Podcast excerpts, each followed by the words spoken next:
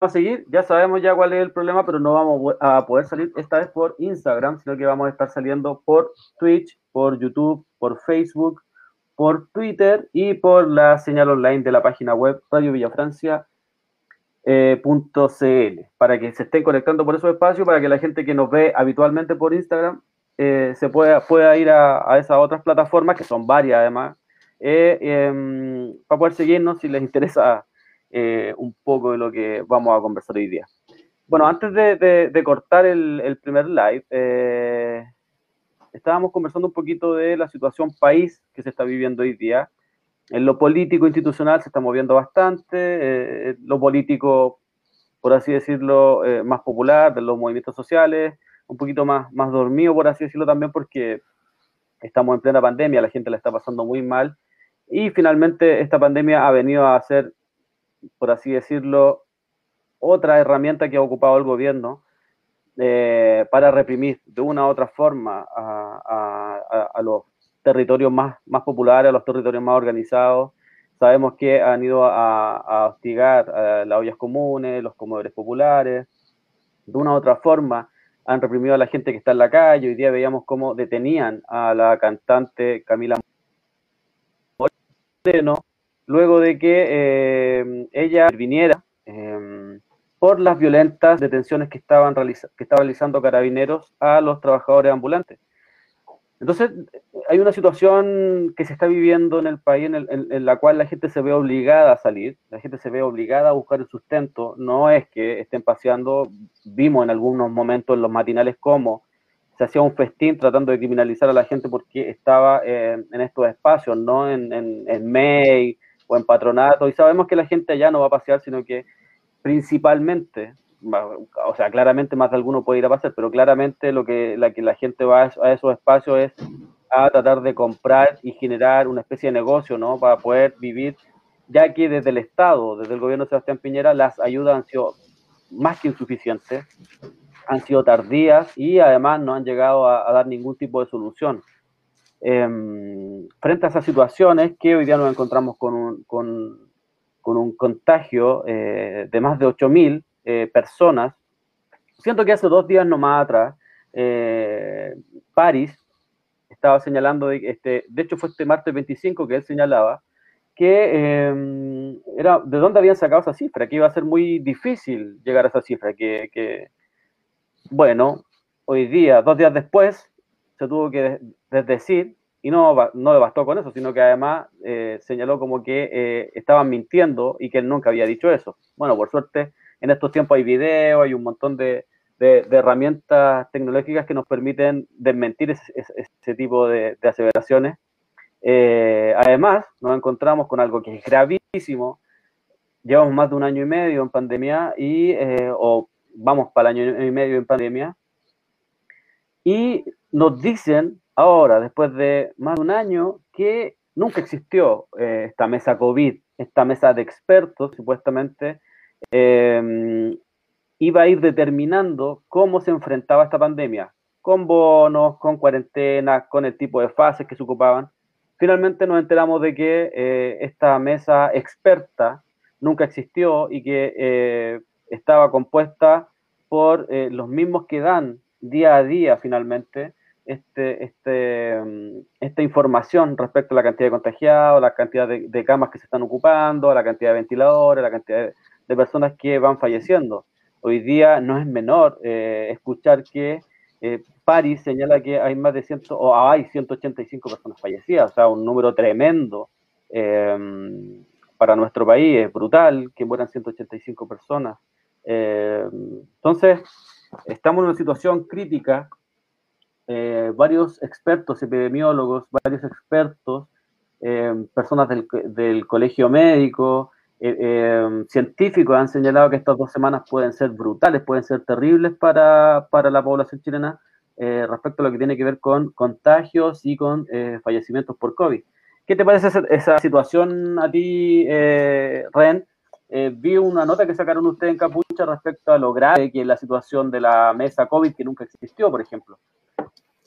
Sí, pues, hola, buenas tardes, noches, días, según donde uno esté. Saludo a toda la gente que se está uniendo. Bueno, lo de la mesa COVID, yo lo decía ayer, en el mismo live que tuvimos, que encontraba que era una de las cosas más graves que he visto, por lo menos durante este año. Encuentro una falta de criterio, de respeto, un actuar criminal. No puede ser que durante la pandemia, durante la que ellos mismos llaman la pandemia más grande de los últimos 100 años, del siglo, de los 2 siglos, de lo que quieran, no haya un comité de expertos, de personas que son expertas, que estén asesorando el manejo de la pandemia. Entonces, y lo peor de todo es que, bueno, pasó eso. Obviamente nadie dijo nada, ni en la oposición supuesta, ni en ninguna parte. Bueno, el Colegio Médico sacó la noticia nomás, que es como, bueno, sabíamos como que ya no existe. Ok. Pero el otro día viene París y dice, bueno, ¿para qué necesitamos expertos? O sea, ¿para qué queremos expertos nosotros? Si somos 3 personas, el presidente, que no sabe nada, la DASA, que lo único que sabe es como pasar la pelota a otra persona, y él, que ni siquiera es epidemiólogo.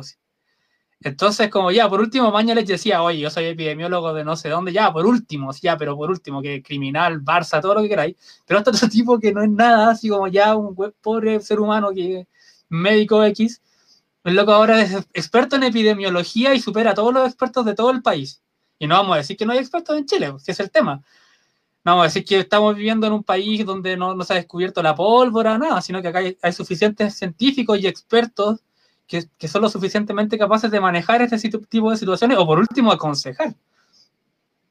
Entonces, aún más grave. Bueno, en esos 2 o 3 minutos que habló de eso, se mandó como 60, bueno, se mandó por lo menos 4 cagadas así, pero ya graves, muy graves, en 2 minutos.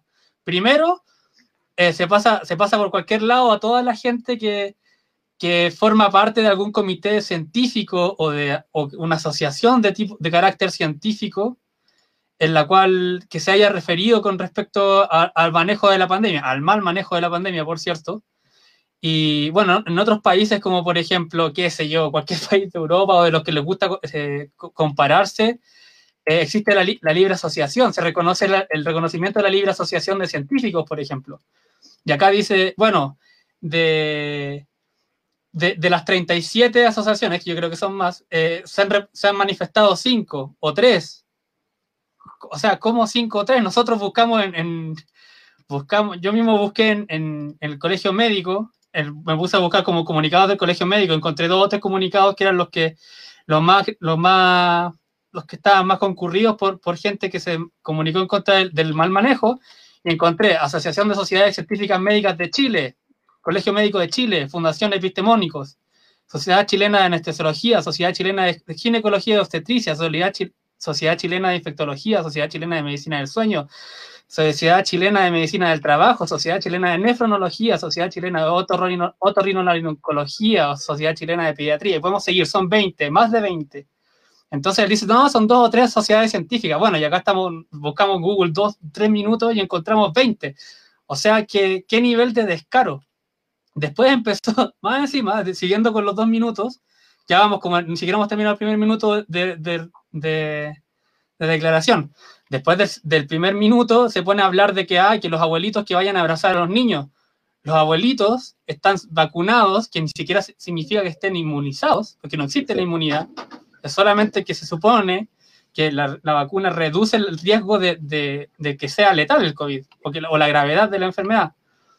Bueno, y entonces los niños no están inmunizados. Entonces, ¿cómo es la cosa? Los abuelos pueden ir a ver a los niños, pero los niños no están inmunizados, y ellos sí, y ellos no. Y cómo el tema de la inmunización, de la vacuna, se contradicen. Después, bueno, y podemos seguir así ya como 4 cosas más que dijo. Pero, lo otro, que después le dio congratuló a las personas que dijeron que hace 2 días, que hoy día iban a haber 8.000 contagios. Dijo, oye, felicitaciones a los expertos que se dieron cuenta que iban a haber 8.000 contagios. Bueno, por si acaso no los necesitamos, no nos importa, nuestra mesa asesora está bien, pero no necesitamos asesores expertos, a pesar de que hace 2 días dijimos que de dónde mierda iban a sacar esas cifras, y bueno, llegamos hoy día.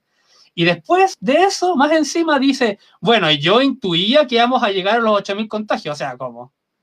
Intuía, o sea, como ya, ¿de qué estamos hablando? Bueno, esta es una mesa científica, con profesionales científicos que están tomando decisiones, O son tres hueones que se toman un vino, se cagan de la risa y después dicen, ya, bueno, sube, ya, ¿sabéis qué? Así como uno se junta en un asado, digo, ¿sabéis qué? Oye, bajemos, pongamos cuarentena y, ay, ¿cómo está el número? Ah, paso, 4 casos más, ah, pone cuarentena, ah, pon paso 3, ¿no? Da lo mismo, paso 4, ya, paso 5, filo, no da lo mismo, así como, ah, bueno, chao. O sea, ¿qué seriedad tiene este tipo de personas para manejar un país? Un país, imagínate. Imagínate si fuera una día sería un caos, imagínate un país. Entonces, bueno, eso es lo que puedo decir con respecto a la mesa asesora COVID, que no existe. Sí, tú lo dijiste. O sea, y ¿sabéis qué? Yo le agregaría, ¿cuál es el mérito, Juan? ¿Cuál es lo técnico? ¿Dónde están los supuestamente los mejores? ¿Te acordáis? Cuando Piñera decía que él iba a elegir a los mejores para gobernar, o cuando Bachelet puso a los tecnócratas, weón, para diseñar diferentes proyectos, cuando Lagos también puso un montón de tecnócratas a dibujar el Transantiago y un sinfín de proyectos más. Finalmente, el manejo que han tenido durante 50 años, por lo menos, ha sido absolutamente paupérrimo. Lo que ha sucedido con el agua, lo que ha sucedido hoy día, como decís tú, en pandemia, es una muestra más de lo que este sistema, de cómo los privados, en este caso, en lo absoluto saben gobernar. Finalmente lo que nos demuestran es que no han sabido sobrellevar, y lo que se oculta detrás, que es lo hemos conversado nosotros, que finalmente ellos lo que buscan es que se siga produciendo.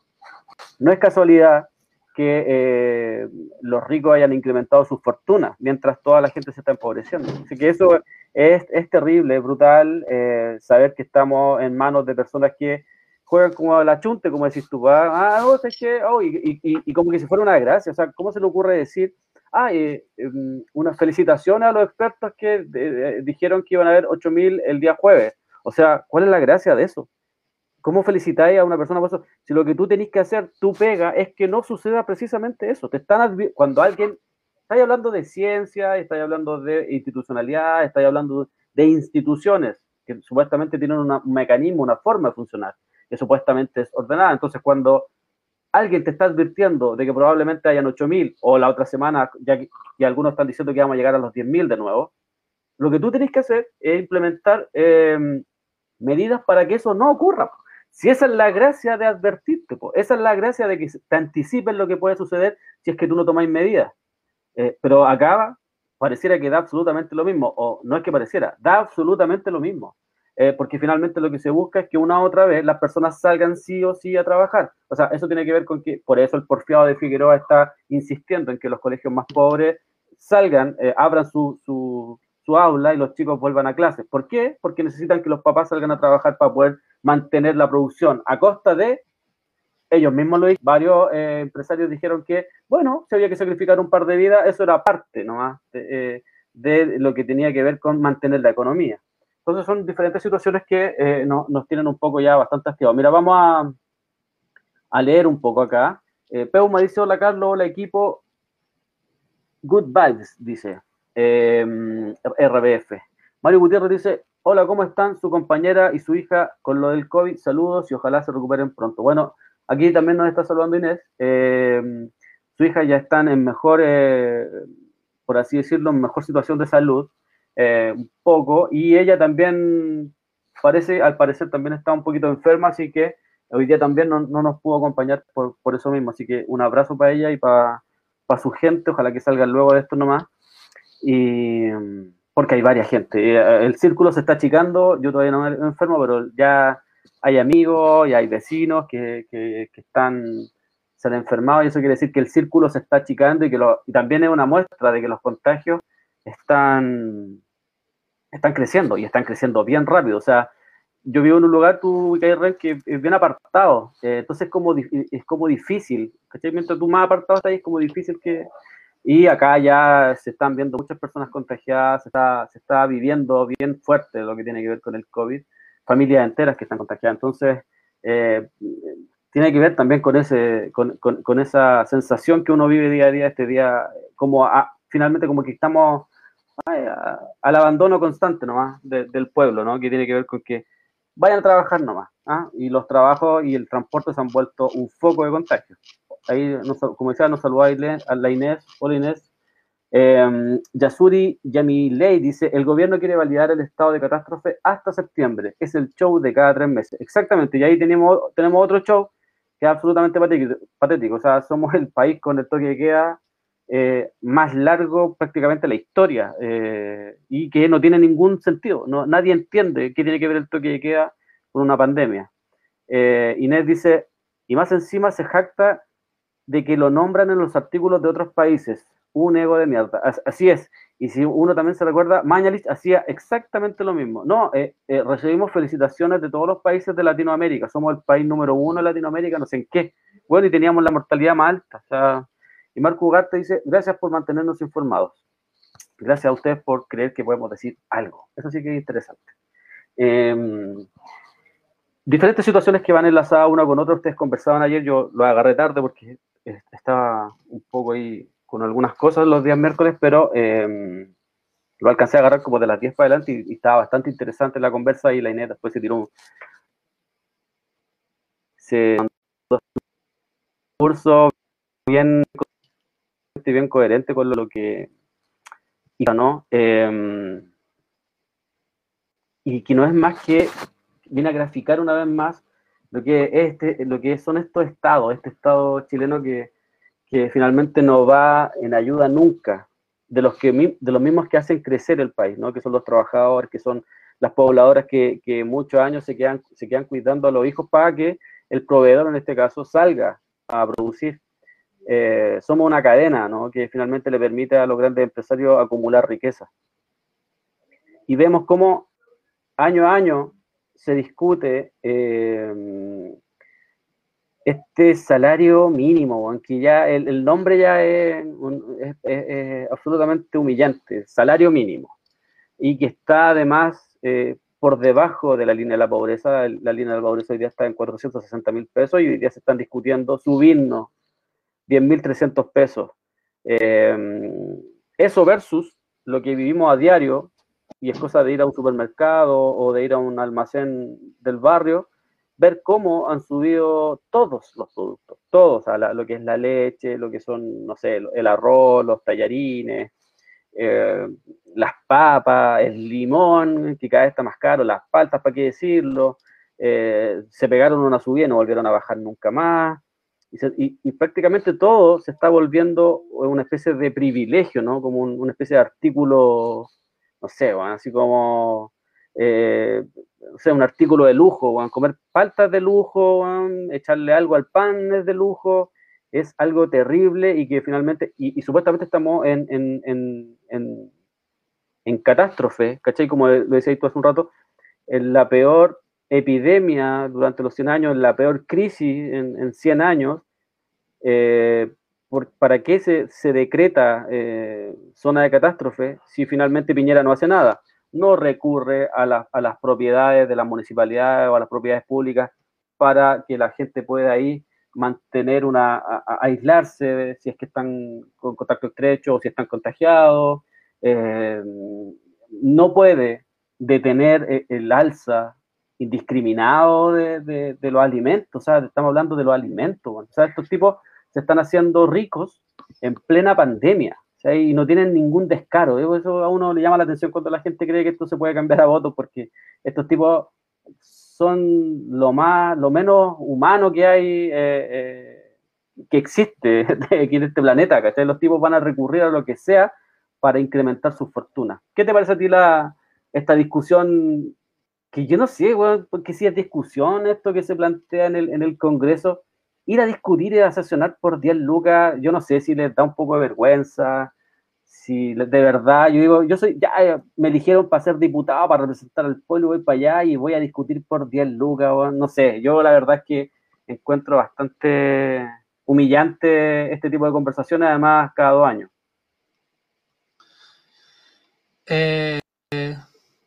Sí, pues. al final estos locos... Bueno, primero que todo decir que lo que se aprobó fue sin monto. O sea, como, ya, bueno, ya íbamos a ver cuánta plata subimos, pero ya, aprobémoslo, ya, se va a subir. Ser lucas o 10 lucas, no sabemos. Pero recordemos que el gobierno quería subir 10.500 pesos, imagínate, o sea, eso cuánto no es ni el 1% del salario mínimo, po. Y bueno, y podemos hablar de la inflación en Chile, porque, claro, los especialistas dicen, no hay inflación, po, pero anda a los kioscos, po. O sea, lo que tú estás diciendo, las paltas, ¿cuánto están las paltas? De repente uno encuentra el kilo a 5 lucas, a 3 lucas, a 7 lucas, ya, ¿de qué depende eso? ¿Como que eso no es inflación acaso? O no sé, todo ha subido, pues todo subió. Bueno, los materiales de construcción, ¿para qué hablar así? Ya están investigando si es colusión o no, obviamente es colusión. Y gas. Monopolio más encima.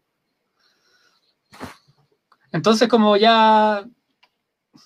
O sea, ¿qué otra prueba necesitamos de que la institucionalidad no da abasto, no da el ancho, no sirve de nada en este momento, no está ayudando a nada, de nadie?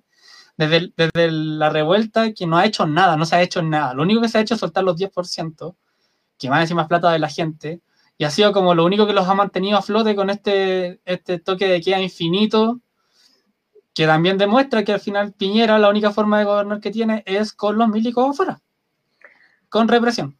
Porque sin represión... Dale. Una consulta te iba a hacer que tú estás hablando sobre eso mismo. Cuando tú mencionaste que se aprobó esto sin monto, ¿no? Y supuestamente hay algunos diputados que señalan que eso es para poder presionar al gobierno. ¿Crees tú que haya presión? ¿La presión en el Congreso sirva para subir este sueldo? No hay presión en el Congreso, weón. O sea, como que de presión de qué, weón. Sí, cuando se... Mira, yo lo veo así, cuando ya se dice, ya vamos a soltar el primer 10%, empiezan con no, que se va a acabar la economía, que va a explotar el sol, que se acaba el sistema solar, todas esas cosas como el miedo, la campaña del terror infinita. Ellos ya saben, yo creo que hace mucho tiempo que ellos saben que las FP se van a acabar. No sé, hace 15, 20 años, dicen ya, puta, que a 20 años se van a acabar, hay que aprovechar lo máximo posible, mientras dure, mientras más dure. Cada día que dura es más plata que ganamos. Entonces tratan de estirar el chicle lo más que pueden. Después soltan un 10%, bueno, vamos soltando por 10%, pues no podemos soltar todo al tiro, entonces vamos soltando por 10%, eso nos da 2 años de gobernabilidad. Listo. 2 años de tirada floja, 2 años de estar ahí. Entonces, el sueldo mínimo, esta discusión del sueldo mínimo no tiene, pero a nadie le importa.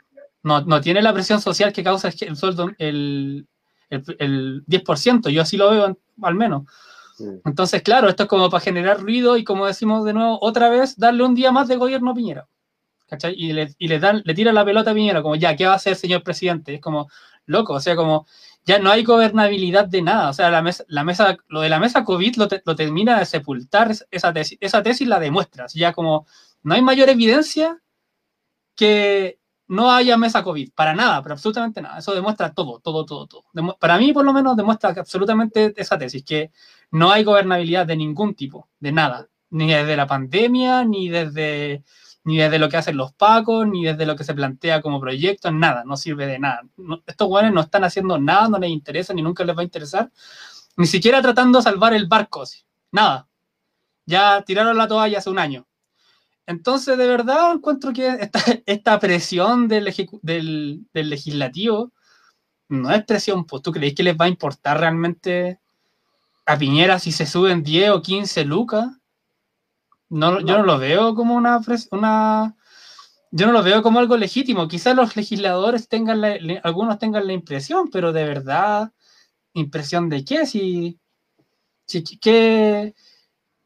No sé, no me cabe en la cabeza que de verdad como que alguien esté pensando en la gente. No, en Chile nadie está pensando en las personas. Nadie. Ni Chadwick, ni Boric, ni Camila Vallejo, ni Pepe Out, ni Piñera, ni DASA, ni París. Nadie piensa en la persona.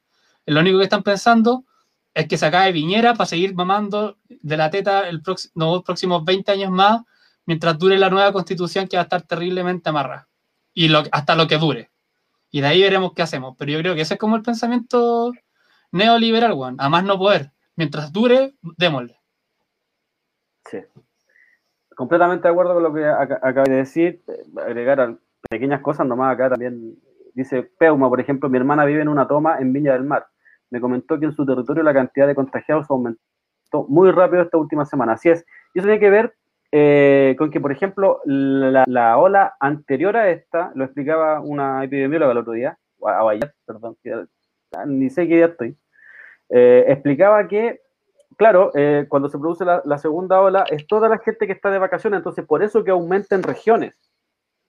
Pero hoy, con toda la gente en Santiago, con toda la gente movilizada, con los malls abiertos para el Día de la Mamá, por ejemplo, y además con casi todas las empresas funcionando en Santiago en total normalidad, el transporte, por sobre todo el transporte y las mismas empresas se han vuelto un foco de contagio importante. Cuando los trabajadores se contagian, de una u otra forma llegan a su casa, que es lo que ha sucedido, por ejemplo, donde vivo yo. Los trabajadores llegan a sus casas, terminaron contagiando a su esposa, a sus parejas, a su hijo, y al final, finalmente son las familias completas que están contagiadas porque están obligados de una u otra forma a salir a buscar el sustento. Peuma también dice, todo ha subido, el gas, la electricidad, la alimentación, materiales de construcción, tecnología, todo, exactamente, o sea, es impresionante, es cosa de revisar, qué sé yo, no sé, hace 6 meses atrás, hace 1 año atrás, es impresionante, o sea, por eso a mí a veces me da un poquito de impotencia, un poquito de frustración, ¿no? Que la gente de verdad, alguna crea que el ejercicio político tiene que ver con votar. Yo creo que votar, cuando existe un proyecto político y una organización detrás, sí, probablemente tenga algún efecto. Pero hoy me da la impresión que no existe ese proyecto político y no existe ese nivel de organización que nos permita que el voto sea colectivo y no individual, como lo decía Salazar la otra vez. Entonces, en este terreno, en este escenario, ir a votar finalmente lo que sirve, y lo que decía el Capucha, el Ren, que finalmente les termina sirviendo a ellos porque lo que hace es desmovilizar, lo que hace es desorganizar, lo que hace es dividir al movimiento popular entre los que votan, los que no votan, y las peleas que nosotros mismos nos agarramos y que otros tratan mal porque no van a votar, otros tratan mal a los que van a votar. Entonces, se produce una división al no existir un proyecto político. Yo creo que eso es lo más grave y por eso mismo no existe la presión. Y ahí también concuerdo con lo que dice el Ren, que tiene que ver con qué presión. O sea, ¿cacha? La bancada del PPD dice, no, es que nosotros le aprobamos esto sin monto porque lo que queremos es presionar. La bancada del PPD, pues, weón. Los chicos Ponce Lerú, ¿ah? Los boys Ponce Lerú, esos hueones van a presionar. Entonces, tenemos cero esperanza en ese tipo de situaciones. Mira, voy a leer un poquito más acá para que no se me pasen los mensajes después. Yasuri Yamilei dice también, dice, tienen miedo que pase lo de Colombia, que se fueron a un paro nacional por un día y llevan 1 mes descargando raya por las injusticias y por la represión. ¿Cuántos millones gana la aristocracia chilena por cada día que se mantiene el status quo? Así es. O sea, la minería, la pesca, el otro día veíamos cómo hacían también el show con el tema de la pesca de arrastre, que finalmente terminó en lo mismo que era la ley Longueira. Entonces, ¿de qué presión podría salir desde el gobierno? ¿Qué injerencia pueden tener 1, 2 o 3 diputados que a lo mejor pueden ser decentes y que pueden tener la mejor intención del mundo? Pero no son mayoría, no tienen injerencia en un Congreso que está cooptado por los empresarios. Todo está cooptado por los empresarios. O sea, a nadie le hace eco, bueno, a mí, bueno, cuando me... Oye, no, la ley, tuvieron que hacer una ley del lobby. Bueno, el Congreso tiene una ley del lobby. Y a nadie le molesta, ¿cachai? No, que esa es la ley del lobby. El lobby, ¿sabes lo que es el lobby? Son coimas. Eso es el lobby.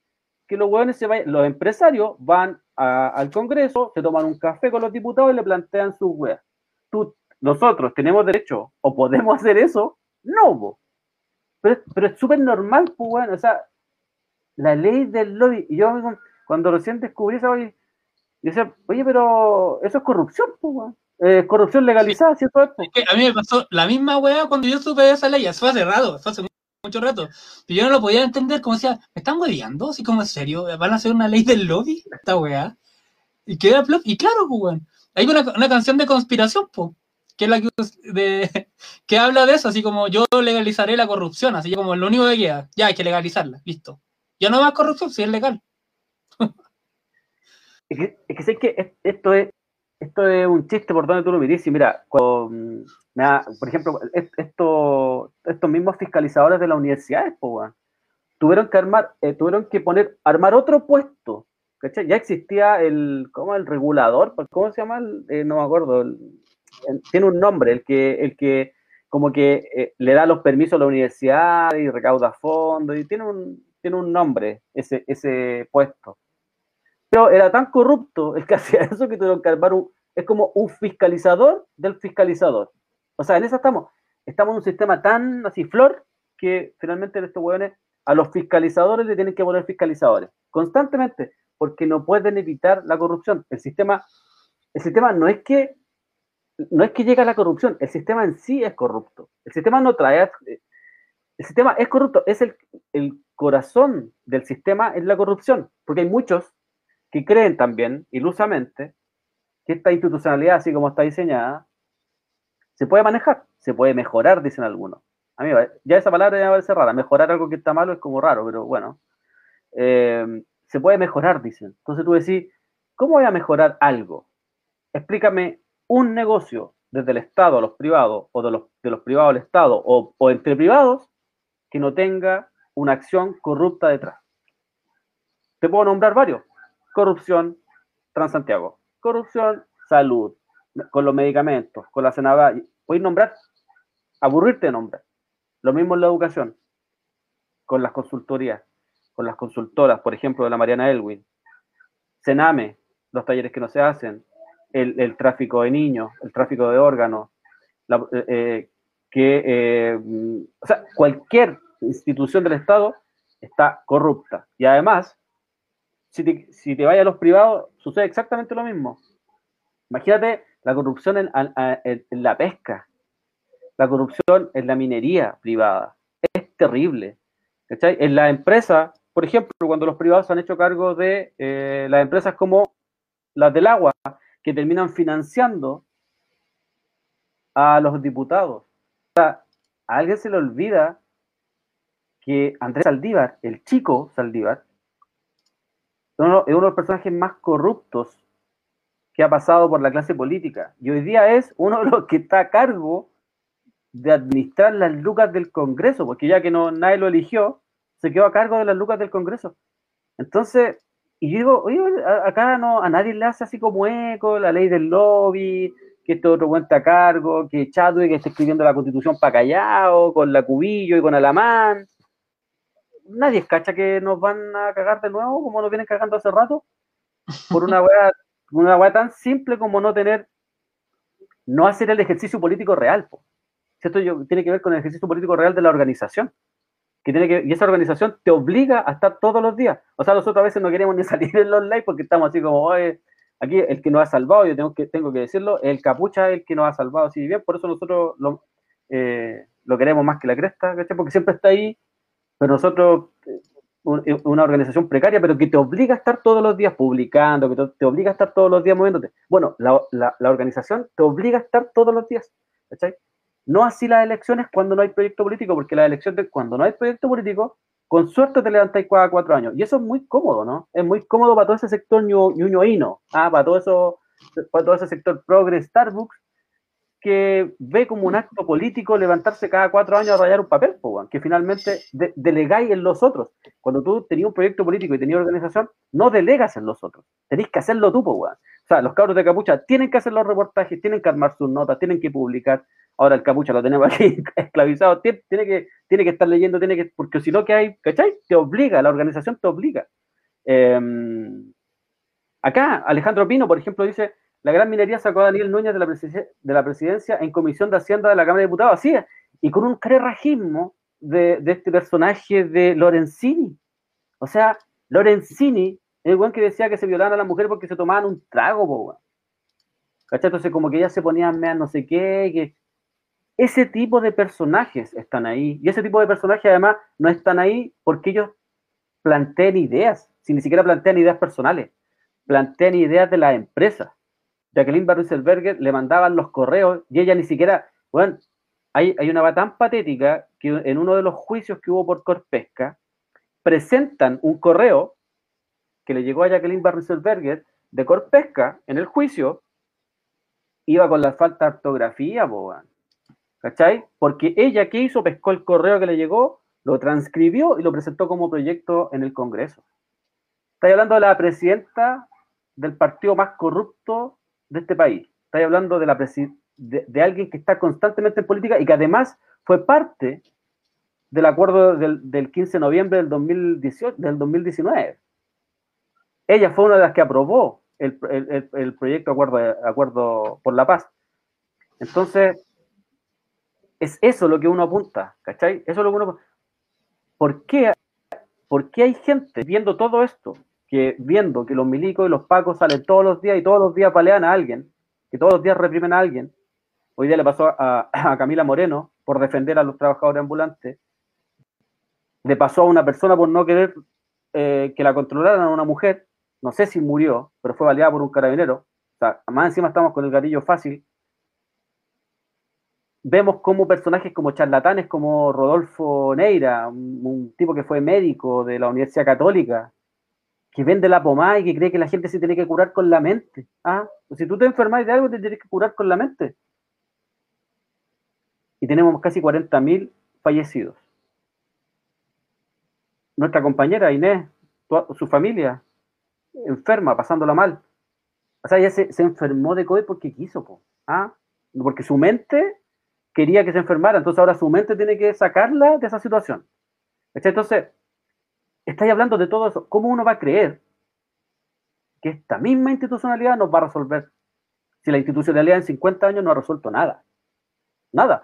Esta institucionalidad, por ejemplo, ha mantenido viviendo prácticamente gratis al nefasto nazi de José Antonio Caz.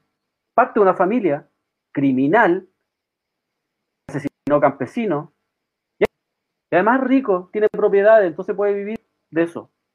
Lorenzini, como alguien lo nombró ahí, un personaje nefasto que ni siquiera tiene ideas propias, como te lo decía en un principio, sino que es la empresa lo que le dice lo que tiene que hacer. Entonces la empresa, la minera en este caso, le dijo, tienes que sacar a Daniel Núñez. Ah, porque Daniel Núñez se está desviando. Entonces lo que yo te decía en un principio. Uno puede creer, yo no creo mucho en ellos, pero supongamos que hay un par de diputados que tienen muy, muy buena intención y que de verdad se la van a jugar. Lo que sucede es que cada vez que ellos quieran hacer esto, cada vez que ellos quieran hacer verdad para cambiar esta estructura, la institucionalidad va a pasar por encima. ¿Está? Eso es lo que uno trata de explicar en estos lives. La institucionalidad que está hoy día, como está diseñada, si hay que recordar quiénes la diseñaron, parece que hay que recordarlo todos los días. Esta institucionalidad está diseñada por José Piñera, por Jaime Guzmán, por Pinochet. Estáis hablando de criminales, en todo el sentido de la palabra. Cuando ellos diseñan esta institucionalidad, ellos no la diseñan para resolver los problemas de los pobres. Porque lo que entiende Jaime Guzmán es que mientras más problemas tengan los pobres, más difícil va a ser que ellos adquieran poder.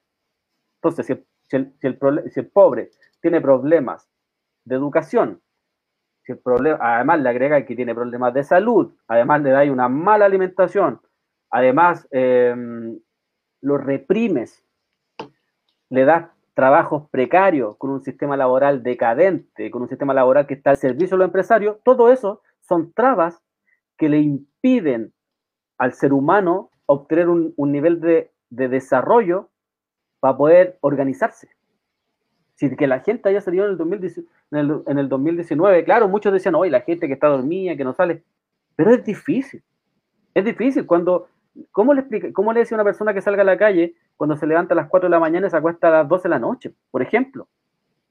Cuando las pobladoras tienen que andar casa por casa planchando para poder ganarse algo y poder llegar a la casa y decidir si le dais almuerzo o le dais once a tus cabros chicos. ¿Cómo le decía a esa gente? No, es que usted tiene que organizarse, tiene que salir. ¿Cachai? Que eso es lo que estamos viviendo. Entonces es complejo. Entonces cuando... Esa es la institucionalidad. Y esa institucionalidad no va a resolver esto. No lo va a resolver. Al contrario, la institucionalidad es lo que dice el Ren, y que lo dijo claramente. Les va a dar tiempo para estar 20 o 30 años más cagados de la risa. Sin ningún problema. Acomodados. A lo mejor vaya a cambiar un par de nombres por ahí y por acá, pero en general la institucionalidad va a seguir siendo la misma, porque no lo va a modificar. Los programas que se están planteando presidenciales, ninguno apela al sistema. con suerte, pero con suerte y con mucha suerte apelan a lo antineoliberal, que es algo muy mínimo, es muy mínimo, porque finalmente lo que está sosteniendo esto es mucho más que lo neoliberal.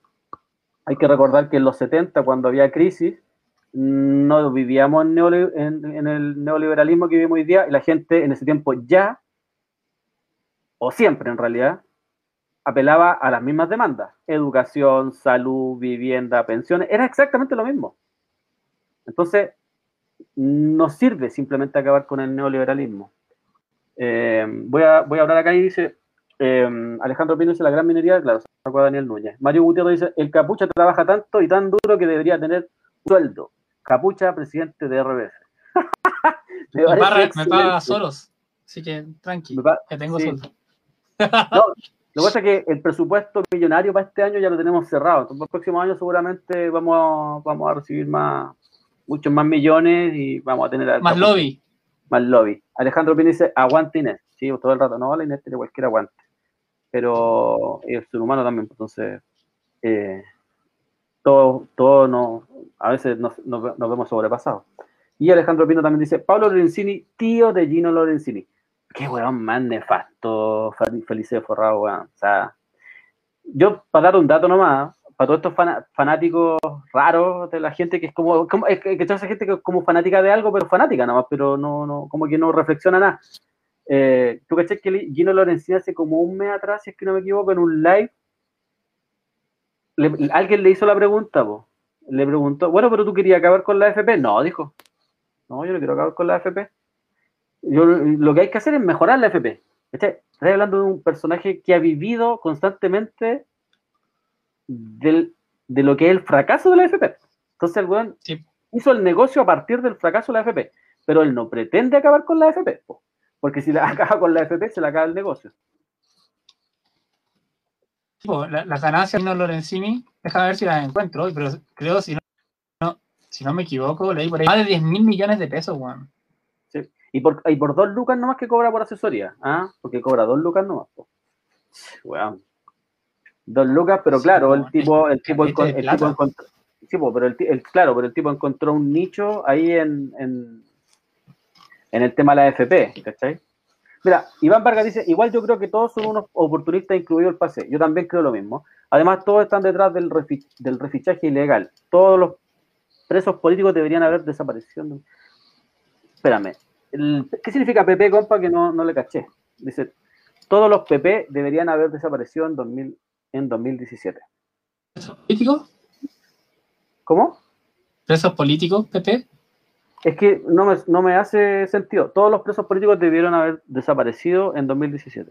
No me hace como eco eso, Iván Vargas. Ah, los partidos políticos. Sí, ¿sabéis qué? La otra vez leía, pura, yo ando con una memoria, pero leía un texto muy bueno, Juan, que tiene que ver con que, y de hecho nosotros lo dijimos hace como un año atrás o hace como 2 años atrás, los partidos políticos así como están establecidos, por ejemplo en Chile parten como el 58, ¿cachai? Cuando aparece la democracia cristiana, porque antes estaba el partido conservador, el liberal, el partido comunista, que tenían una pequeña historia. Los radicales también estaban. Que todos vienen como de 1900, po. Pero se establecen los partidos como hoy día, como del 58 en adelante, con la democracia cristiana, apareciendo en la escena, tomando postura. Y como que ese ciclo político siempre tiene un término, ¿cachai? De estos partidos políticos, porque hay que entender que la política, como el otro día el Ren dijo algo súper asertivo también, cuando habló de que la política no siempre ha funcionado igual, el voto es de hace muy poco además, 100 años, 120 años, no es... En el mundo. Exacto. En Chile menos. Exacto, la política ha funcionado de otra forma, y además si le agregáis que hubo un tiempo larguísimo en el cual las mujeres no participaban en política, no participaban ni en el voto, ni en menos en política, a pesar de que ya siempre lo estuvieron forzando además. Entonces, no siempre el voto es el camino. O sea, de hecho, nosotros siempre nos acordamos, yo siempre me acuerdo de la Amanda, que la Amanda siempre decía, hay 1.000.000 de formas. Lo que pasa es que a nosotros siempre nos han enseñado 2. Y ¿cachai? Como, siempre con una especie de dicotomía, votar o esto.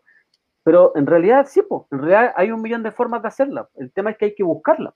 Y hay que hacerla, ¿cachai? O sea, cuando uno encuentra una organización o cuando encuentra una forma de adquirir cierto nivel de protagonismo, de organización, para poder dar cierta pelea, Eso es una forma de hacerla, ¿cachai? Pero nosotros siempre nos tratan de decir que el voto. Ah, porque claro, porque el voto para ellos es la herramienta que les calza perfecto, pues, porque el voto les permite, como decís tú, siempre estar salvándolo una y otra vez de esta crisis, de estas crisis constantes que no dejan de estar y que no van a dejar además. O sea, hay que recordar que Luis Emilio Recabarren, cuando escribe el libro Pobre y Rico, que fue para cuando fue los primeros 100 años de Chile, él hablaba exactamente lo mismo que podemos hablar si escribimos un libro hoy. Las demandas eran las mismas. Las demandas eran por salud, por educación, por salario. O sea, entonces existe ahí una cuestión que también es como una especie de ilusión. El capitalismo te viene a decir como, no, hoy día tenéis casa, hoy día tenéis mejores condiciones. Sí, pero hoy día resulta que apareció en un informe que Chile es el cuarto país más desigual del mundo. Más desigual del mundo. Entonces, eso te habla de que sí hay recursos.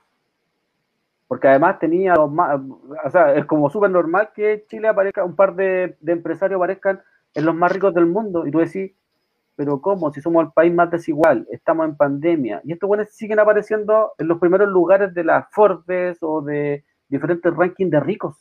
Sí. Entonces son cuestiones que no te calzan. Entonces sí hay plata, lo que tú decías delante, así como, ay, aquí cuando se va a hablar del sueldo mínimo, empiezan con las terror respecto a que se va a acabar el empleo, va a haber más desempleo. ¿Qué más desempleo si tenemos, debemos andar más arriba del 25% hoy día de desempleo, ¿no? 35. ¿En serio? Ajá. Más, bueno, y a eso agrégale el trabajo informal. Claro, o sea, va con eso incluido. Bueno, generalmente como que se habla del 10, 15%, más así, a todo reventar. Pero yo hablaba con un amigo que se dedica a eso y me decía, loco, en realidad esas son las cifras como... Esta guata arreglada para que las cifras cuadren. Y esas son las cifras que cuadran. Pero si tú le sumáis la gente que gana menos de 80 lucas, la gente que gana, no sé, por ejemplo, menos de 50 lucas ya, o que no sé, que boleteó por 2 lucas, y la gente que efectivamente no tiene pega, o que etcétera, etcétera, etcétera, etcétera, vais sumando, llegáis al 30% de la gente. Eso, y eso siempre, generalmente por más del 20% por lo menos. Entonces, esta weá de que el... Mira, hay dos videos re buenos que son de un youtuber que se llama Cuello Largo, que está en YouTube. Hay dos videos terriblemente buenos sobre eso. Hay uno que habla sobre eso mismo, sobre cómo se regula el capitalismo internacional a través del desempleo, cómo el desempleo les sirve y lo usan a favor, y para ellos es sano que haya desempleo porque tenía toda la gente compitiendo, ¿cachai? Y hay otro que sacaron hace poquitos días que se llama Los ricos siempre ganan. Y ahí hace una comparación didáctica y súper lúdica de cuántas son las ganancias de la gente. Entonces, por ejemplo, pone todas las ganancias en un gráfico, pone todas las ganancias de, por ejemplo, todo un abogado, todas las ganancias en toda su vida. Todas las ganancias en toda su vida de un médico, así otro poquito. Pone las de Messi, así, las de Cristiano Ronaldo, así. Y después pone las de Jeff Bezos, que es el loco de Amazon, y ocupa toda la pantalla y se pone a scrollear 2 minutos. Scrolleas. Baja. Explica lo que es scrollea para los que somos más viejos. Claro, por ejemplo, la pantalla está llena, ocupa toda la pantalla. Entonces, tú empiezas a bajar con el mouse, por ejemplo, del computador. Tú empiezas a bajar y vas bajando 2 minutos para poder calzar toda la ganancia de este tipo dentro de una pantalla. Wow. O sea, estamos hablando de, no sé, de 2 minutos de pantalla, ponle tú, no sé, son millones de veces más que lo que gana alguien toda su vida. O sea, ese tipo ganaba miles de millones cada 6 segundos. Una cosa así, o sea, plata, y eso es uno solo. Sumamos los demás. Así es. Entonces, plata hay, si la plata hay, la plata está. Si el tema es que está mal distribuida. Eso está claro. ¿Y por qué esa plata se la hacen? En el fondo, ¿de dónde se la sacan? Al final explotan a la gente. Si la gente es la que genera esa riqueza, no es que ellos generen riqueza, es que la gente genera riqueza. Y ellos expropian la riqueza a las personas, tanto que no les gusta el término expropiar. En realidad, ellos están expropiándote riqueza. Cada vez que te pagan un sueldo, tú estás pagando un sexto o un octavo de lo que realmente tú generas. Sí. Y eso no lo digo yo, lo dice la Organización Mundial del Trabajo. El estándar europeo es un sexto. O sea, en nuestros países estamos hablando de un décimo o más pequeño. Sí. Una fracción más pequeña de lo que tú realmente haces.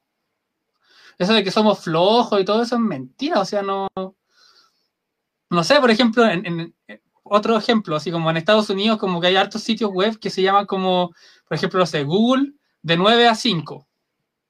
¿Qué significa eso? Que es como, está establecido que el horario normal de oficina es de 9 a 5. Bueno, en Chile, ¿cuál es el horario oficial de oficina? Al tiro, 8 a 6, 8 a 7.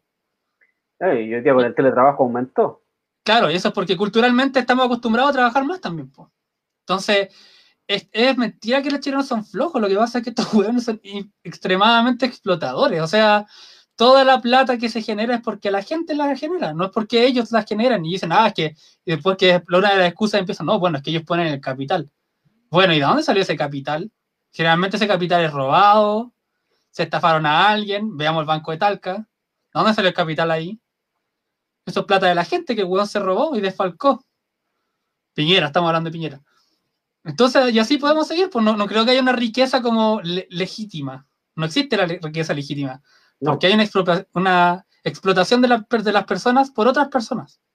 Entonces, mientras eso no cambie, podemos acabarnos con el neoliberalismo, podemos pensar en nuevas constituciones, podemos pensar en todo, pero eso no va a cambiar. Claro, mira, Iván Vargas dice, y ahora aprueban el voto obligatorio. O sea, bueno, podríamos hacer un programa solamente hablando de eso. Pero ya con decirte que votó 43%, que ese 43%, el 10% no votó. O sea, votó en blanco, perdón, votó blanco en nulo, que en el fondo no votó. No. Entonces, ¿qué pasa ahí? Están buscando salvarse, nomás. Sí, pues. Ahí es cuando entra la lógica de, bueno... Les dimos todas las oportunidades, yo creo que esta es como la cabeza de ellos, ¿no? Les dimos todas las oportunidades para que participaran de esto, para que nos legalizaran, para que nos legitimaran, y resulta que no participan. Entonces los vamos a obligar. Y todos estos progres que dijeron, todos estos progres que salen de las federaciones estudiantiles, que supuestamente iban a defender a los pobres, y que hoy día están sentados de diputados, por ejemplo, como la Camila Roja, ¿ah? Que en algún momento fueron muy del pueblo, pero hoy día no tienen ningún problema en señalar como prácticamente de que ellos están todos por el voto obligatorio. ¿Y por qué? Porque necesitan que esta clase política decadente, esta institucionalidad que se les cae a pedazos y que en 50 años jamás ha resuelto ninguna demanda social, ninguna, pero ninguna,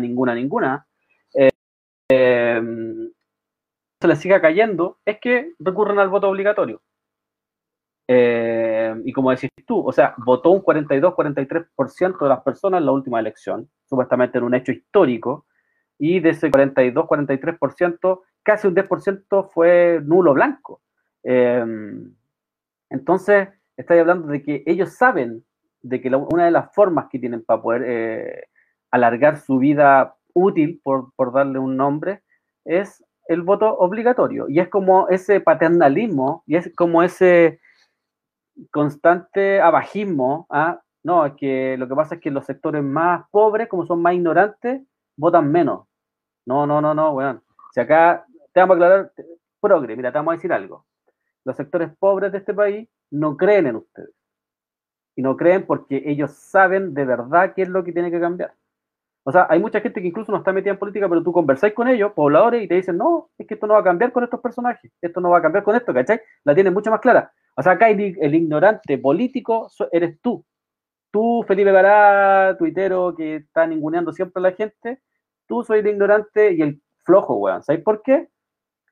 Porque creer que esta institucionalidad va a resolver algo es absolutamente patético. Eso sí que es ser ignorante, pues, weón. Un ignorante político, pero absoluto. Creer de que la institucionalidad diseñada por Jaime Guzmán nos va a venir a resolver alguna demanda. ¿A dónde la viste? Que venía a tratar a la gente de ignorante, weón. ¿Cachai? Patético eres tú, weón, que te levantáis cada 4 años a repartir volantes en la feria. Porque con cueva hacía eso. ¿Cachai? Bueno, esos son ustedes, ¿cachai? Ese es Comunes, ¿cachai? Ese es el Frente Amplio, ese es el Partido Comunista. Bueno, es que el Partido Socialista, la Democracia, la UDI, esos son ellos, repartidores de volantes, y no hacen en lo absoluto nada más, ¿cachai? Porque lo demás está harto tiempo acomodándose nomás. O sea, nos vinieron, a Maipú nos vinieron a instalar un cuico, po, weón, de techo, ¿cachai? O sea, se van los peluches y se instala un cuico de techo, ¿cachai? Con esa lógica bajista, po, weón, porque yo soy Abello Danovich. ¿Cuál es tu trabajo en el territorio, po, weón? Aparte de haber trabajado en techo, ¿cachai? Entonces son cuestiones que a mí, por ejemplo, me empelotaron el día del voto obligatorio, hablando todo así como, no, que en La Pintana vota menos gente porque son más ignorantes. O sea, ¿cachai? Ese abajismo, ese clasismo, estos cuicos, van, es insoportable. Así. Sí, pero igual iban todos los fines a la fonda permanente.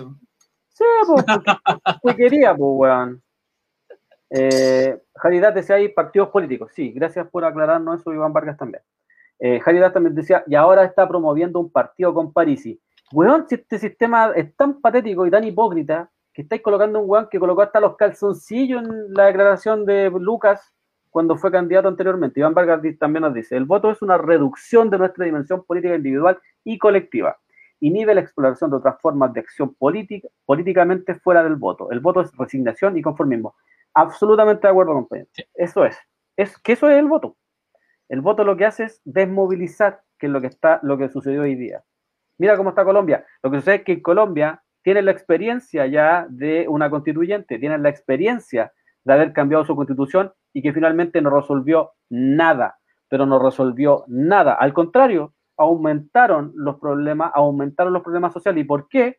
Porque el pueblo, al no tener un proyecto político que les permita ejercer esa tan bonita, supuestamente, constituyente que escribieron, al no poder ejercerla, sigue ocurriendo lo mismo de siempre. Y yo insisto, hay un discurso muy bueno que también estaba por ahí en YouTube el otro día, que era una compañera colombiana también que decía, bueno, nos hablan de que hoy día hay más leyes a favor de la mujer, que hoy día nos defienden más, pero resulta que siguen asesinando a las mujeres sin ningún problema. ¿Cachai?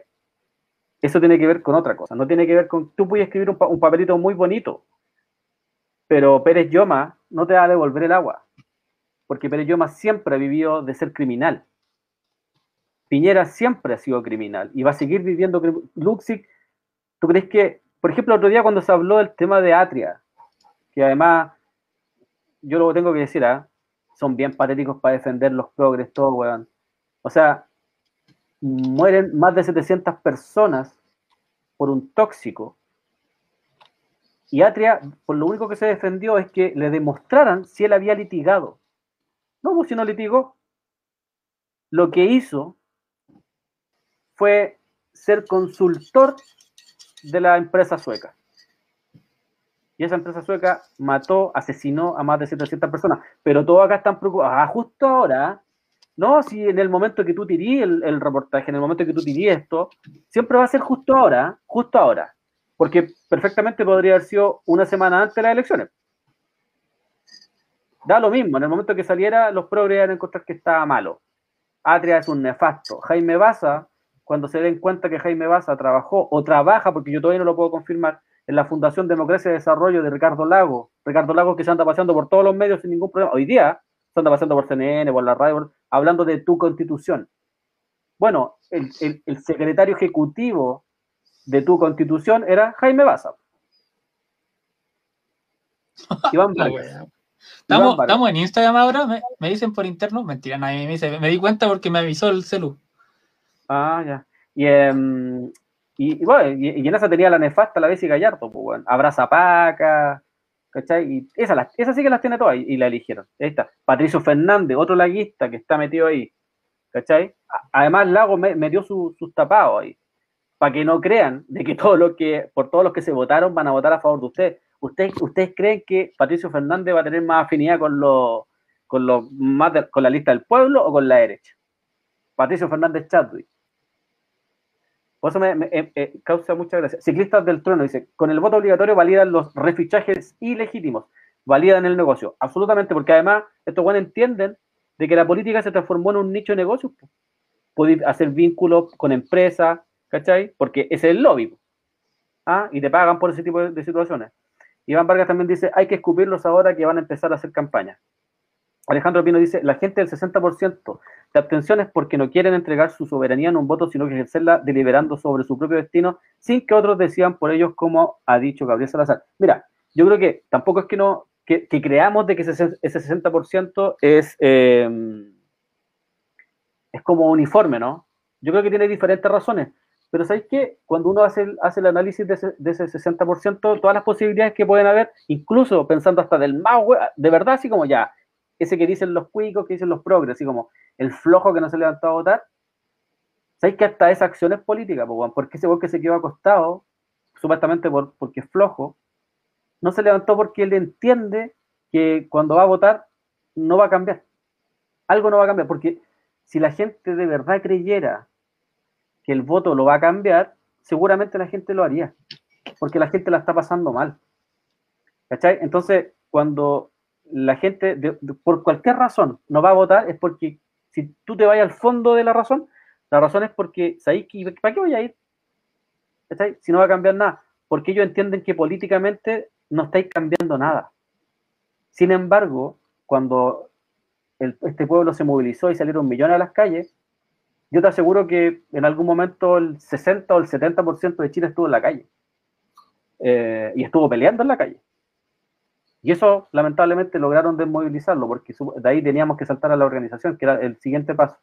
Por eso es que se apuraron tanto en el acuerdo, por eso es que se apuraron tanto en las elecciones, porque Chile, de una u otra forma, siempre se organiza. De diferentes formas, en ollas comunes, en comores populares, en medios de comunicación popular, siempre busca la forma, en federación, siempre busca la forma de organizarse para poder sobrevivir, para poder salir un poco de ese loops que nos tienen viviendo constantemente. Alejandro Pino dice, Patricio Fernández Chadwick, que se burló de las ollas comunes en TVN. Absolutamente, y junto a Álvaro Díaz y a Pedro Peirano se burlaron de la gente en un live que hicieron. Capucha, algo más que decir, porque yo tengo que decirlo, me está escribiendo por interno que en su contrato dice hasta las 10:15. Así que... Bueno, no me ha llegado la copia del contrato, así que voy a poner una demanda a ver si la declaran admisible, porque ahora... Y bueno, si se la declaran admisible, voy a hacer la noticia, que no significa nada, pero bueno. Hoy día se declaró admisible una querella por el manejo criminal de la pandemia contra Piñera y... tu ministro París. ¿Esa es la que le antoja, güey? No sé si es la que le antoja, güey, pero yo les digo al tiro, así como, bueno, esa weá no va a llegar a ninguna parte, no sirve de nada. Lo único que hacen ese tipo de demandas es mantener a estos personajes en tribunales. Más o menos, el promedio es como 10 años. Y mientras hayan demandas de ese tipo en tribunales, ningún juzgado internacional puede hacer absolutamente nada con estos personajes. No, y además se demora años. Sí, además, más de 7 años van a ser. Entonces, Piñera probablemente muera en la impunidad. Es muy probable. Si es que muere antes de los 100 años. Y seguramente ese cálculo ya lo hicieron, porque, claro, ese proceso de cuando lo llevan lo llevan por algún tipo de juicio, por de violación de derechos humanos, lo que sea, se demoran menos de 10 años. Y cuando estos personajes tienen 75, ¿no? Al final terminan nada. Mira, acá dice, Patricia Perejil dice, hola, yo soy de esas hueonas que creen los votos. Mira, nosotros lo que explicamos en un principio acá, y creo que lo hemos dicho varias veces, nosotros no es que no creamos los votos, ni que tengamos complejo con las elecciones. Lo que nosotros tenemos complejo es que cuando no existe un proyecto popular, que no existe, finalmente las elecciones se terminan transformando en un problema, porque lo que hacen es dividir, lo que hacen es desmovilizar, lo que hacen es legitimar a los mismos que han provocado los problemas durante 30 años, y es por eso que tenemos hoy día metido en la convención constituyente a personajes como Felipe Arboe, como Marcela Cubillo, ¿cachai? Entonces, cuando detrás de las elecciones, el pueblo, como lo hizo en el 70, por ejemplo, había un proyecto popular, había un movimiento popular detrás de ese proyecto. Existía ese proyecto popular, entonces muchos participaron, hasta el MIR participó de esa situación. ¿Cachai? Apoyó por el lado, pero apoyó, ¿por qué? Porque había un proyecto popular que entendían que había que dar la lucha en lo institucional y había que dar la lucha en el proyecto popular que iba por el costado. Que al tener un gobierno de izquierda, de real izquierda, iba a poder apoyar al movimiento popular, que es, por ejemplo, lo que sucede en Venezuela. A Venezuela lo hubieran tumbado hace rato si es que los gobiernos no apoyaran, o en algún momento, porque Maduro hoy día se está mandando unas cagadas re malas, pero en algún momento Chávez lo que hizo es fortalecer al movimiento popular en los barrios. Y ahí, cuando ese movimiento popular se logra articular, es que agarra músculo y es que no lo han podido tumbar, si no lo han tumbado hace rato. Si a Maduro no lo han podido tumbar porque tiene el ejército a su favor y porque tiene a los barrios a su favor, si no lo hubieran votado hace rato. Pero ojo, ahí nos han estado diciendo compañeras que vivieron allá, como la Paloma, que han estado encarcelando compañeros que han salido a denunciar varias cosas. Entonces, ojo con ese tipo de situaciones. Entonces, a lo que voy es que el voto va a producir cambios, o va a ser útil cuando tengamos un proyecto, cuando estemos todos participando. Fíjate que hoy día, ¿qué hemos visto, por ejemplo, con los constituyentes REN?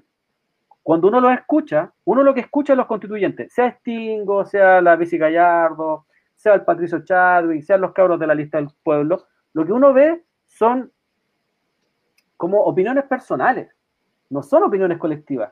Ellos cuando declaran, no, yo voy a ir a la convención constituyente porque yo quiero que... ¿Cachai? Y ellos hablan de una opinión personal. Uno no ve opiniones colectivas, uno no ve, ¿sabes qué? Yo voy en representación de Maipú, porque en Maipú, y voy a pelear por el agua de Maipú, porque yo creo que... ¿Cachai? No está eso, no está ese proyecto colectivo. Entonces es complejo esa situación. Yo en lo personal no tengo ningún complejo con las elecciones, siempre y cuando tengamos un proyecto popular, un proyecto colectivo de nuestra clase. Si ese proyecto colectivo existiera, yo participo, y nosotros lo dijimos también en esa declaración, que a muchos les molestó, pero que eso es lo que nosotros tratamos de decir. Espérame, déjame, antes que nos vamos, Ren, déjame que alguien está escribiendo aquí algo mucho y me parece que... Alejandro Pino dice, Iván Vargas dice, esa agua de querella no prosperará, el Poder Judicial es corrupto también. Además, porque además hay que cachar que en Chile tienen un cortafuego, que es un cortapisa, póngale el nombre, que no se llega a los presidentes. Eso es como un acuerdo tácito que hay en la clase política y en los empresarios. Alejandro Pino dice, ¿y la demanda en Corte Penal Internacional será más efectiva? También se demora. Aquí dice Absolute Thing, dice, hola, sorry, nada que ver, pero ¿viste los videos de la gente que se me está guayando? La pregunta, pero estoy en la rama. ¿Dónde puedo ver ese video? Cuático el efecto magnético de varias cosas en el brazo donde va la vacuna. Exacto, la política... Eugenio Roderiz 07, exacto, la política está manipulada por el poder y ningún partido representa los intereses reales del pueblo. Yo creo que ese es el tema. CLNR dice, buenas noches, compa, buenas noches. Absolutely Think, mira, acá nosotros no somos ni antivacunas, ni terraplanistas, ni nada por el estilo. Nosotros creemos que hay que vacunarse, y que es raro, porque ¿cómo te van a vacunar y se te queda ahí el líquido en ese puro lado? Y por eso se te pegan los celulares y todo, y te convertías en magneto. ¿Te da poderes? Porque si me da poderes, puta, cagaba la risa, pues. Imagínate que nos dé poderes. Podríamos dominar el mundo, que es lo que queremos. Amigo, no, el único poder que quiero es el poder popular. Eso, pero teniendo poderes como los X-Men, como Magneto, podría ser más fácil. Imagínate. Sí, había unos compas desmintiendo ese video, no, sí, que hablaban del ángulo y no sé qué, y la grasitud de la piel, y como que, sí, bueno. No, pero es que, Ren, la vacuna es un líquido. O sea, a ti cuando te inyectan el líquido se recorre todo el cuerpo. ¿Por qué entonces este weón del charlatán ese de Rodolfo Neira, ex doctor de la clínica Las Condes, dice que se pega ahí nomás donde te inyectaron? Porque ahí nomás se queda. A mí me inyectaron la mano y el cuchillo se me pegó. Mira, eso voy a hacer. ¿En qué parte del cuerpo podrían inyectarme entonces para convertirme en magneto? Pero me inyecté heroína, no sé si hay diferencia. Oh, ahí se cayó. Se cayó. Bueno, no, pues amigo, Absolutely Distinct. ¿Qué quiere que le diga? La gente se tiene que vacunar. Este chanta de Rodolfo Neira, porque mucha gente ha alegado hoy día, y la verdad es que lo que a nosotros nos complica es que la gente que se está muriendo por el COVID es la gente más pobre. Y este personaje lo que hace con ese video, lo que está tratando de decir es que la gente no se vaya a vacunar.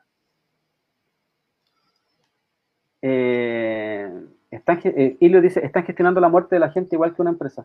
Yo creo que más que gestionar la muerte de la gente, Ilios, lo que ellos buscan es que haya igualmente producción. Ah, no sé, entonces no. Ellos saben que al haber igualmente producción, cacha, se le pega hasta la taza. Sí, al haber igualmente producción, obviamente ellos saben que se va a morir gente. Recuerda que ellos lo declararon, los empresarios declararon que se iba a morir gente.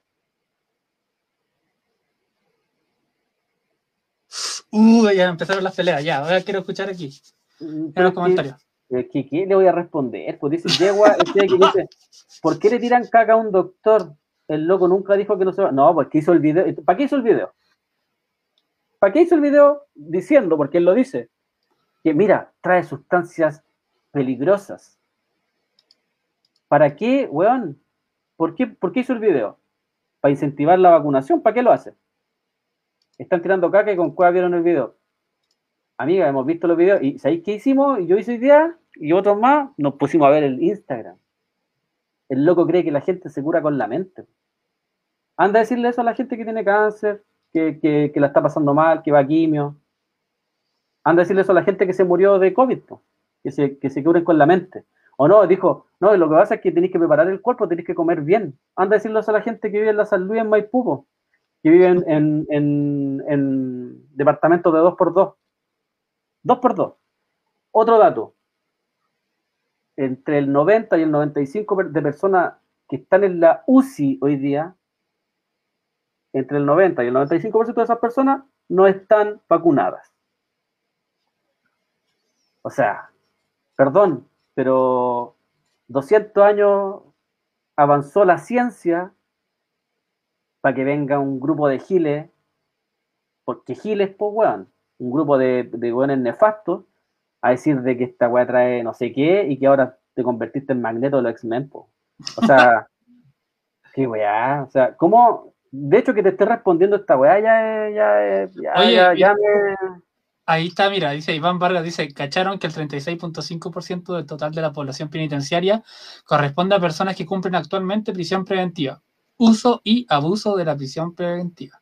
Siempre la oligarquía, el poder siempre ha ocupado la prisión preventiva como herramienta para poder desmovilizar también al movimiento popular, para asustar, para reprimir, para disuadir al movimiento popular. Siempre lo ha ocupado. Por eso la cárcel en Chile es una herramienta fracasada, porque además nunca ha permitido la reinserción es una hueá terriblemente falsa. Son muy pocas las personas que terminan rehabilitándose, no sé de qué en realidad muchas, pero rehabilitándose no hay resultados de eso, sino que, y como lo han dicho muchas personas, la cárcel finalmente es para el pobre, que hace cuestiones que no le gustan a los ricos, y como no le gustan a los ricos se van detenidas. Sí, porque tenía, como dice Iván Vargas, jueces corruptos. Sí, porque ellos son parte del modelo, ellos son parte del sistema. Acá cuando los buenos te hablan de Toma antipaco, que me da risa el ventón. Vibren alto y no se van a contagiar. Y le pone ironía, sí, pues, para que algunos cachen qué ironía. Yo cacho qué ironía. Oye, Tomás debería estar posteando ahora. Son las 10:30. Ah, no, ya. En un minuto termina su turno. Sí, esa weá de que vibren. Weón, es que sé que es una falta de respeto para las 40.000 personas que han fallecido y para sus familias, weón. O sea, no podéis decir eso, weón. No podéis decir que vibren alto y todo. Weón, vibren alto, no sé, para levantarse en la mañana, para jugar a la pelota, pero para una enfermedad, me estáis guayando. ¿Cachai?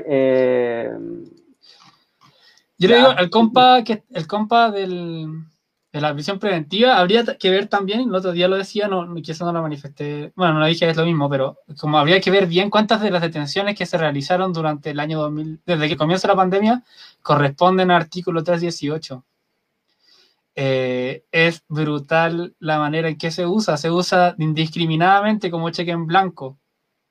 Te pueden, así, puedes estar mirando un paco y te lleva por 318, aunque tengáis la mascarilla bien puesta.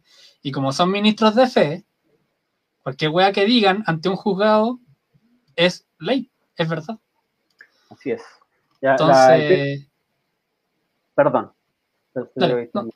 Eso que la Epifanny dice, exacto, weón, que no lo diga concretamente no significa que que ese no sea su cometido. Si no ¿para qué la weá? Sí, puros giles, antivacunas. Sí, exactamente, terraplanistas, weón, existen terraplanistas, pues weón. No, wey, y generalmente esos terraplanistas son antivacunas. Y son pandémicos y todas esas weas. No, acá no, cabros, no creemos en esa wea. Yo los quiero ver a los Javi Lover cuando les manden la ayuda. Weón, nosotros... Usted yo lo conozco, compa, porque yo estoy esperando exactamente lo mismo. Weón, si es que asume la Karina Oliva, gobernadora en Santiago, ¿qué va a hacer? Si la Karina Oliva dijo el otro día que no estaba de acuerdo con las protestas violentas. Weón, y eso no cachar nada. Nunca fuiste, no, por eso no... Nunca fuiste a una protesta, pues, weón. Yo lo único que quiero, sí, yo lo único que le pedí a la enfermera que me vacunó, que me dijera qué chip, qué compañía era, weón. Todavía no sé qué compañía es, entonces no sé si quedó liberado o no quedó liberado el chip para poder hablar con mi gente, pues, no tener, y así me voy a ahorrar el plan de Entel, me voy a ahorrar todos los planes que pago, weón, para poder hacer estos live. Ahí vamos a poder tener más plata. Ya. Iván Duana dice, sí, po. Yo sí tengo un chip imantado en el brazo. El otro día fui a abrir el refri y me quedé pegado. Todavía no puedo salir. Estoy acá pegado viendo el live. Que bueno, se eche agua caliente. ¿Agua caliente? Sí. ¿Quién derrotó? Lo otro es buscar quién derrotó a Magneto. En una de esas vamos a cachar cómo derrotar a estos personajes. Ilios, la pseudociencia anda acampando. Sí, bueno. ¿Y sabéis qué, hermano Ilios? La pseudociencia... Hoy día lo hablaba con el Joaquín también, que trabaja con nosotros, que los días martes está en la radio también, los lives, está haciendo eco en nuestro sector, weón. Que generalmente es muy sensato, ha ido haciendo, hay harta gente que cree en ese tipo de cosas. Y la verdad es que yo digo, crean en esa weá, pero no crean en weá. Tamara Geable dice, yo creo que no es burla, solo se trata de mantener el tema no tan brígido. No sé. Los pacos se aprovecharon del 318 todo el rato, por Ronach. O sea, y además los pacos se aprovechan con o sin ley, les da lo mismo si los buenos tienen el poder y tienen el respaldo de un Estado. Los pacos no se han ido presos, no están detenidos, no solamente porque los jueces sean corruptos, sino que porque hay todo un Estado que está detrás respaldándolos en cada acción. Porque cuando suceden todo este tipo de cosas, recuerda que lo que hacen los diputados y lo que hacen algunas autoridades es tuitear o escribir, ¿cachai? O es decir algo para la tele. Pero en la concreta, en sus plataformas, donde pueden generar leyes, pueden generar un montón de cosas, ellos no generaron nada, nada. No generaron ninguna acción, ninguno. Y les dice, hay mucha gente que se ha visto muchos documentales de History Channel, pura one sí. ¿Sabes qué? Salfate, YouTube y todas esas weas han hecho un daño pésimo. Doctor File, yo sé que tú apoyas su candidatura. Doctor File, weón, que está pelando, sí, weón, que está a punto de obtener la firma, weón, para ser candidato presidencial. Segunda vez que me topo con ustedes, pero realmente es sorprendente la desinformación que manejan o no entienden lo que ustedes quieren creer. Jesús, váyale, váyale. Acá no creemos en terraplanista, ni en pandemia, ni en ninguna de esas weas. Así que váyale. Y no tiene para qué escribir con puras mayúsculas, si no es para tanto. Ya. Y ya, ¿sabéis qué? Me aburrió esta gente. Así que yo creo que un abrazo a todos los compas ahí bien sensatos, coherentes. Y el Magneto de la vacuna, ¿qué volá? Rompió el celu. Dice ahí relatos de la represión. Sí, un saludo. Relato de la represión es el mismo que va a hacer está haciendo una rifa ahí para que la promocione también. Para los compas que están detenidos. Un saludo también para todos los compas, libertad a los presos, como decimos todos los días, a todos los presos políticos. Un abrazo a todos los compas sensatos que tienen empatía con la gente que ha fallecido y sus familias. Un abrazo para todos los compas que la están pasando mal hoy día, si no es por hambre, por COVID, por toda esta manga de giles que además viene a decirles que todo lo que tienen ustedes por su mente es porque, no sé, weón, porque vino un grupo de giles a decirnos que lo que pasa es que quieren dominar el mundo, weón, si el mundo hubiera estado a cargo de los zapateros. ¿Ah? El mundo, no necesitan de una pandemia para dominar el mundo, weón, lo han dominado el rato ellos, lo tienen dominado. Yo no sé dónde sacaron que el mundo lo domina no sé quién, ¿cachai? El mundo lo dominan los buenos con plata y con poder económico, con poder político. no necesitan de una pandemia para poder ejercer. Después discutamos de dónde salió el bicho, todo lo que queráis, pero sí es real. El otro día estábamos hablando con una persona, una eminencia que es de Francia, y el loco es un científico biomolecular, y él se ha dedicado a estudiar el origen del bicho. Tiene todos sus papers en francés, pero nos contaba que habla español, y nos contaba que efectivamente, él lleva mucho tiempo ya estudiando como el origen, y nos explicaba, es muy largo de explicar, pero en el fondo decía que se revisa el coronavirus y todos los primos del coronavirus, la parte genética. Y de ahí se puede verificar si realmente es creado en laboratorio o no creado en laboratorio. No se puede determinar a ciencia cierta, así como onda 100%, pero nos decía que onda, 98% de probabilidad era que no era creado en un laboratorio. Y que más encima decía, si hubiese sido creado en laboratorio, que no lo creo así para nada, decía, lo que hay que hacer no es perder tiempo en buscar hablar de eso, sino que ver alguna forma en que esta weá se pueda manejar de verdad, ¿cachai? Porque obviamente no, la vacuna, aunque crean eso en el gobierno, no va a inmunizar a la gente, ¿cachai? Y probablemente vaya a haber que hacer otra y bla, bla, bla.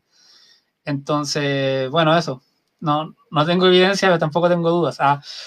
Vamos a ver si podemos publicarlo, le podemos pedir, de hecho, una de esas demás la hace, como si nos puede explicar cómo hacer un post sobre por qué él dice que la vacuna no está hecha en laboratorio. Así es. Oye, te lo voy a decir de una forma súper diplomática, hacerlo. Hablen de la represión que estamos viviendo, dejen de dar de guas que ni conocen. Primero... ¿quién soy vos para venirme a decir lo que yo voy a decir? No te conocemos, no te hemos visto en ninguna parte. Segundo, nosotros hablamos de las cosas que a nosotros nos parecen. Y todos los días hablamos de la represión. De hecho, partimos hablando de que a una persona la habían baleado hoy día, de que se habían llevado gente que tenían en el Paseo Humada. Pero ¿sabéis qué? Nosotros no le debemos nada a nadie, güey. Y nosotros hablamos de las cosas que a nosotros nos parezca hablar. Y que además armamos una pauta en el día para hablar. ¿Y quién soy vos para decirme que yo no conozco una güey? Ándate a la cresta, güey.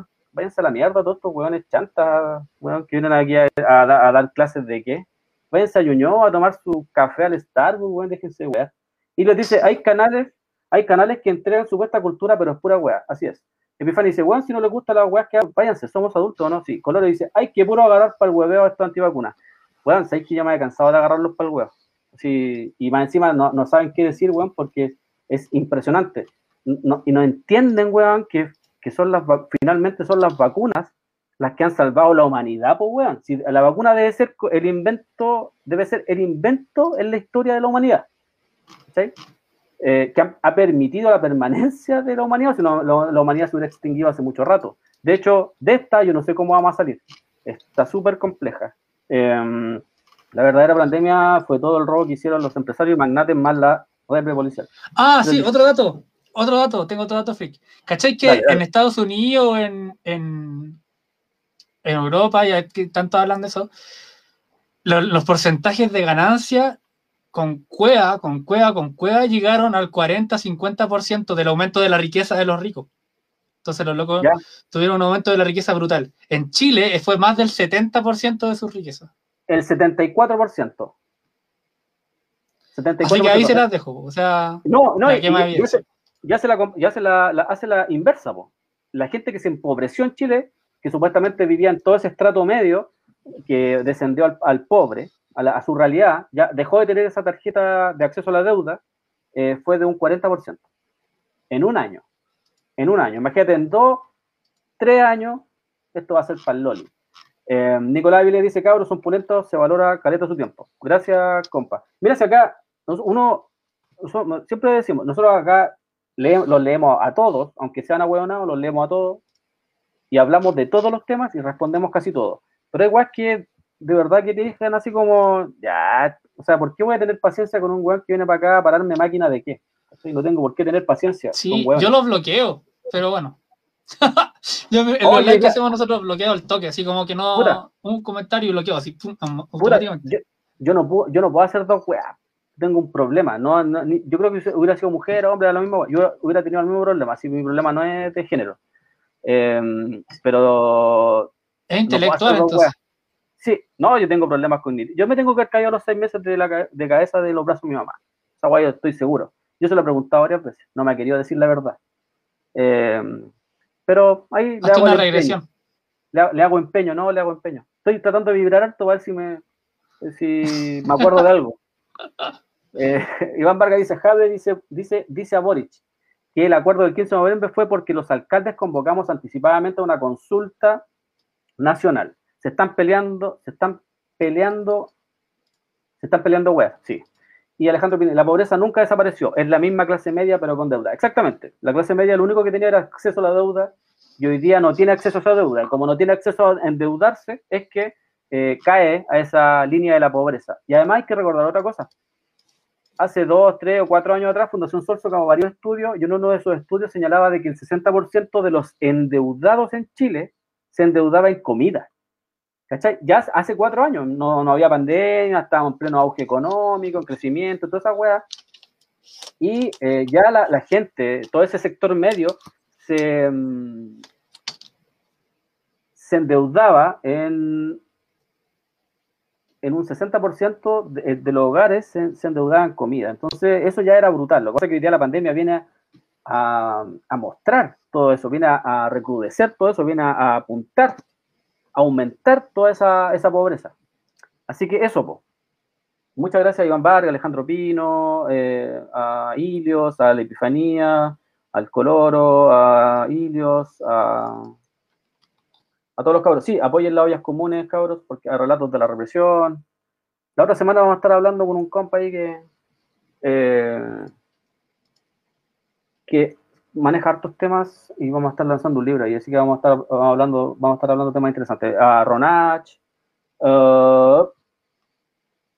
Jaridas, no sabía que Carola Canelo nuevamente está de candidata presidencial. Bueno, Carola Canelo es otra que siempre ha sido candidata, es como Meo. Meo también en algún momento va a decir, ya, yo también soy candidato. Ustedes cachan, pues si tenéis los candidatos eternos, a Tomás Jocelyn Hall, a todos esos hueones, ¿cachai? Que hacen, no sé para qué están ahí.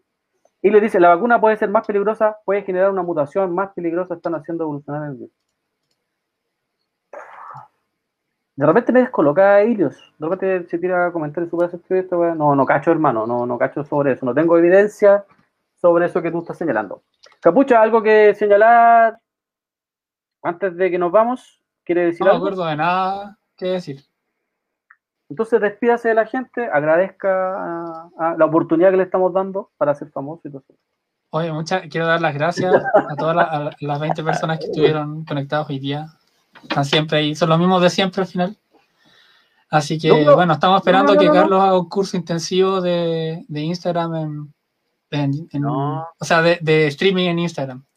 No. Así que vamos a hacer una vaquita y vamos a darle un curso doméstico. Pero si era súper simple, a mí me dijeron lo que tenía que hacer y lo hice. No funcionó. Y no me complico con eso. Y la abuelita dice, se descubrió nueva cepa en Brasil. Sí, po. Ojo que el virus está siendo estudiado y el virus viene, no es de ahora, po, no es de hace un año. Eso viene del 2002 que lo vienen estudiando. ¿Cachai? Lo que pasa es que ahora le explotó la cara por una weá que mutó y toda esa weá. Pero no es que alguien tampoco es que lo haga mutar, sino que el mismo cruce que hay de personas contagiadas y esos aumentos producen como una especie de cepas nuevas. Además hay que recordar que en Brasil, weón, tienen a un personaje, puta, ese es un weón terraplanista antivacuna, pues, weón. Cacha, Bolsonaro era antivacuna, pero fue el primer weón que se fue a vacunar, pues, ¿ah? Eso es antivacuna de cartón más encima, pues, weón. Y la abuelita, ahí se iban Vargas. Ya, cabros. Muchas gracias a todos los que estuvieron conectados en Instagram. Siempre hay conectadas 40 o 50 personas. Ayer tenían conectados como 50. Más la gente que está conectada a otro lado. Siempre hacemos como 80, 100 personas. Así que, bien. Bien. Nosotros no queremos ser ni famosos ni nada. Queremos decir lo que a nosotros nos pese. Que creemos que esta weá. Muchas gracias una vez más, Ren. Un abrazo gigante por allá. Un abrazo a todos, todas. Si les quiere darte, gracias siempre por la apaña, hermano. Un abrazo gigante para todos nomás. Y nos estamos escuchando mañana. Ahí vamos a ver quién está. Si hay alguien que no esté con COVID en la radio para que pueda estar. ¿Ya? Así que un abrazo a todos. Muchas gracias. Chau.